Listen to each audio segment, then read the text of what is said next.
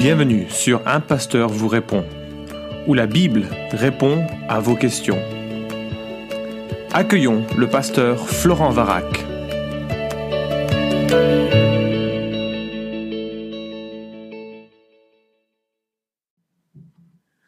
La question est posée, un chrétien peut-il être possédé par un démon? Une question qui peut être effrayante pour l'individu qui a crainte de connaître les tourments que l'on peut rencontrer chez les démoniaques des évangiles qui sont confrontés à la fois par la personne de Christ ou par les apôtres. Alors pour répondre à cette question et avant de répondre très clairement à cette question à la fin de ce podcast, j'aimerais euh, poser quelques euh, remarques importantes. Premièrement, euh, j'ai un problème avec le terme possession. Je crois que c'est une mauvaise expression dans le sens où tout appartient à Dieu. Un Chronique chapitre 29 versets 11 à 12 nous dit à toi, éternel, la grandeur, la puissance et la splendeur, l'éternité et l'éclat, car tout ce qui est au ciel et sur la terre est à toi, éternel, ainsi que le règne, toi qui t'élèves souverainement au-dessus de tout. C'est de toi que viennent la richesse et la gloire, c'est toi qui domines sur tout, c'est dans ta main que sont la force et la puissance, et c'est ta main qui a le pouvoir de tout agrandir et de tout affermir. Dans cette perspective, nous voyons que la notion de possession est réservée à, au Seigneur. Il n'y a pas de, de, de, dualisme avec une sorte de combat entre une force bonne qui serait Dieu une force mauvaise qui serait le diable et qui s'arracherait euh, ici et là quelques individus ou euh, quelques territoires ou je ne sais quelle autre euh, possession. 1 Corinthiens 10, 26 dit, car la terre est au Seigneur et tout ce qu'elle renferme. Et c'est donc euh, une euh, idée très forte de l'Écriture que notre Dieu règne et qu'il possède toutes choses. Bien sûr, avec Genèse chapitre 3, nous voyons que la domination, ou plutôt la manière, la, gestion de la terre euh, qui était confiée à Adam et Ève a quelque part été volée par le diable qui s'en vante et qui, par ce péché, peut prétendre avoir quelque chose à, dire, euh, un règne à opposer ou une possession à, réclamer. Mais euh, d'un point de vue euh, théologique ou biblique, tout appartient à Dieu, donc le terme possession me semble inapproprié. Surtout que, c'est ma deuxième remarque, les expressions bibliques principales que nous retrouvons sont celles-ci. à 16 reprises, nous avons une personne qui a un démon, ekon daimonion dans le texte grec, ayant un démon. Et euh, c'est pas une expression de possession, c'est une expression de présence et d'accompagnement. Une autre expression que nous trouvons à 13 reprises dans le Nouveau Testament, c'est daimonizomai, démonisé, euh, et qui euh, implique un rapport proche euh, avec un démon. Donc, ce sont des expressions qui nous éloignent de l'idée de possession dans le sens d'appartenir. Aucun individu, même le plus terriblement affligé par le diable, n'appartient au diable. Euh, cette expression est excessive et confère trop d'autorité et de pouvoir euh, à Satan et à ses, démons. Donc, euh, à quoi ça correspond maintenant, ces, ces situations? Avoir un démon ou être démonisé? Et ce sera ma troisième remarque. Ce que je constate, c'est que nous avons une présence interne par exemple, il est question en Luc 8.2 de Marie-Madeleine, de qui était sorti cette démon. Elle les démons étaient sortis d'elle, hors d'elle, et donc il y avait bien une présence interne. Acte 16, 18, je te l'ordonne, dit l'apôtre Paul, au nom de Jésus-Christ, de sortir d'elle. Donc le démon, les démons étaient à l'intérieur d'elle. Matthieu 8, 32, il, pluriel, sortir. Matthieu 17, 18, ce démon qui sortit à l'heure même. Et puis Marc 1, 25 à 26, le commandement de Christ sort de cet homme, implique très euh, nettement et manifestement que le démon est à l'intérieur. Donc la première caractérisation euh, de cette situation, c'est une présence interne d'un démon. Et une euh, deuxième observation, c'est qu'il y a une mesure de contrôle qui s'exerce sur l'individu. Luc 8, 29, l'esprit impur le poussait. Marc 9, 18, il le saisit, le jette par terre, l'esprit le fit entrer en convulsion. Marc 8, 28, Marc 5, 4, Acte 19, 16, on voit une force et une haine spectaculaires, vraiment hors du commun. Matthieu 17, 15, Marc 5, 5, un comportement suicidaire, Marc 5, 3, un comportement asocial. On le voit parfois avec Matthieu 9, 32 et 12, 22 associé à des maladies. Matthieu 15, 28 parle d'un tourment cruel et Acte 16, 16 de dons médiumniques. Ainsi, non seulement c'est une présence interne, mais cette présence conduit l'individu, enfin à perdre le contrôle de lui-même et euh, par euh, les, euh, je ne sais pas si la liste est exhaustive que je viens de faire, en tout cas ce sont les, les éléments que l'on peut retrouver dans le Nouveau Testament, et, et, on voit que ce démon, ces démons exercent une pression, un contrôle dans la vie de cet individu. Et une troisième remarque, c'est que ce n'est pas nécessairement un contrôle qui est constant, c'est une situation qui peut connaître une alternance des, de, de, de, conditions. Par exemple, Matthieu 17-15 parle du, de cet aspect en utilisant le terme lunatique, euh, comme si ça suivait le cycle de la Lune. C'est pas nécessairement que ça suit le cycle de la Lune, mais qu'il y a une, des variations dans son, dans son état. Un jour, euh, le contrôle semble vraiment fort, un autre, euh, la personne semble être de bon sens. Marc 9, 17, il est question en quelques lieux qu'il le saisisse. Et donc il y a une, une sorte d'accès à l'individu et au contrôle de cet individu et qui n'est pas constant. Alors en ayant cité ça, j'imagine que là, spontanément, les gens se disent, oui, mais alors quelle est la différence entre l'action et l'œuvre d'un démon et les maladies, euh, les maladies physiologiques ou les maladies psychiatriques qui pourraient lui être associées? Alors la, la, question est évidemment très, très pertinente et en même temps très difficile. La Bible fait vraiment la part entre la maladie euh, physiologique et le tourment du démon, même si les frontières euh, observées du temps du Nouveau Testament étaient beaucoup plus euh, beaucoup plus poreuses. Alors, dans ma perspective, disons pastorale, ce que je dis, c'est que là, euh, si jamais il y a une situation d'ordre démoniaque, euh, ce qui peut arriver, le, euh, la proclamation et l'appropriation de l'Évangile ainsi que les éléments dont je vais parler dans un podcast suivant régleront l'affaire et ce sera visible de tous. En tout état de cause, en aucun cas, il ne faut opposer à une personne dans une situation où on n'est pas trop sûr de ce qui se passe, une, euh, une perspective un peu spiritualisante qui dirait euh, arrête tes médicaments, c'est très très dangereux, il faut surtout pas le, le, le dire euh, le faire parce qu'on ne sait pas ce qui se passe et en tout état de cause, il faut que tout, euh, tout accompagnement psychiatrique associé de, de médicaments qui sont souvent très forts, euh, si l'on pense que c'est démoniaque et que ça a été réglé par une relation d'aide biblique, il faut le faire attester euh, par un médecin qui va, par un médecin spécialiste, par un psychiatre qui va euh, tester ça. Moi, je connais une personne, par exemple, qui est euh, rentrée de nouveau dans un dans un hôpital psychiatrique pour 15 jours parce qu'elle affirmait être euh, libre et qu'elle n'avait plus besoin des euh, médicaments forts qu'on lui donnait. Le médecin qui ne la croyait pas, et je dirais avec raison, on va dire, euh, au moins au départ, l'a internée avec son accord pour une diminution progressive de ses médicaments en climat d'observation. Et effectivement, dans sa situation, elle a pu, elle a pu être sevrée d'une partie de ses médicaments les plus forts.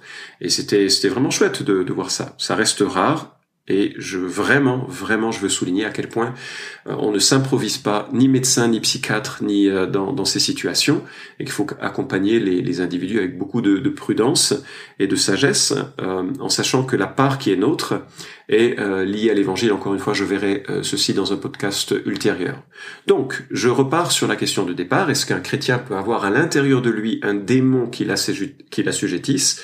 Ma réponse est très simple, c'est non, mais alors c'est finalement pas très simple très simple, mais un nom catégorique dans le sens où Colossiens chapitre 1 verset 13 nous dit Il nous a délivrés du pouvoir des ténèbres et nous a transportés dans le royaume de son Fils bien-aimé. Il y a une délivrance associée à l'évangile, une délivrance qui est rendue possible par la victoire de Christ à la croix contre les démons. Euh, Hébreux chapitre 2 verset 14 à 15 nous dit que euh, ainsi donc, puisque les enfants participent au sang et à la chair, lui aussi, Christ, hein, d'une manière semblable, y a participé, afin d'écraser par sa mort celui qui détenait le pouvoir de la mort, c'est-à-dire le diable, et de délivrer tous ceux qui, par crainte de la mort, étaient toute leur vie retenus dans l'esclavage. Il y a vraiment une délivrance qui est associée à l'évangile et qu'il nous faut célébrer dans l'évangile. Donc une personne qui vient à Christ, elle est juridiquement euh, en quelque sorte délivré de la main du diable, transporté dans le royaume euh, de son Fils bien-aimé. La victoire de Christ à la croix est telle que Colossiens 2.15 nous dit, il a dépouillé les principautés et les pouvoirs, et les a publiquement livrés en spectacle, en triomphant de par la croix. La victoire de Christ est absolue, le triomphe de Christ est absolu, et il faut retenir euh, ces versets comme vérité centrale associée à, à l'évangile. Or, en tant que chrétiens, nous sommes cohéritiers avec Christ, c'est-à-dire que nous possédons sa victoire. Nous avons tout pleinement en Christ et nous sommes assis avec Christ au-dessus de toute autorité. Je te fais grâce de l'ensemble des versets qui en parlent, mais c'est une affirmation euh, qu'il nous faut retenir et qu'il nous faut opposer au mensonge euh, du, du diable qui pourrait prétendre l'inverse. Donc ma réponse, elle est non, un chrétien ne peut pas être possédé, euh, en utilisant l'expression qui a été posée, euh, enfin, dans la question en tout cas, ne peut pas être démonisé, mais j'ai rajouté un mais, parce que je crois qu'un démon peut affliger ou affecter un disciple de Christ. Et euh, je voudrais que, faire deux observations avant que de, te laisser sur, euh, sur un peu de patience pour qu'on aborde dans un podcast suivant à quoi ressemble la lutte spirituelle.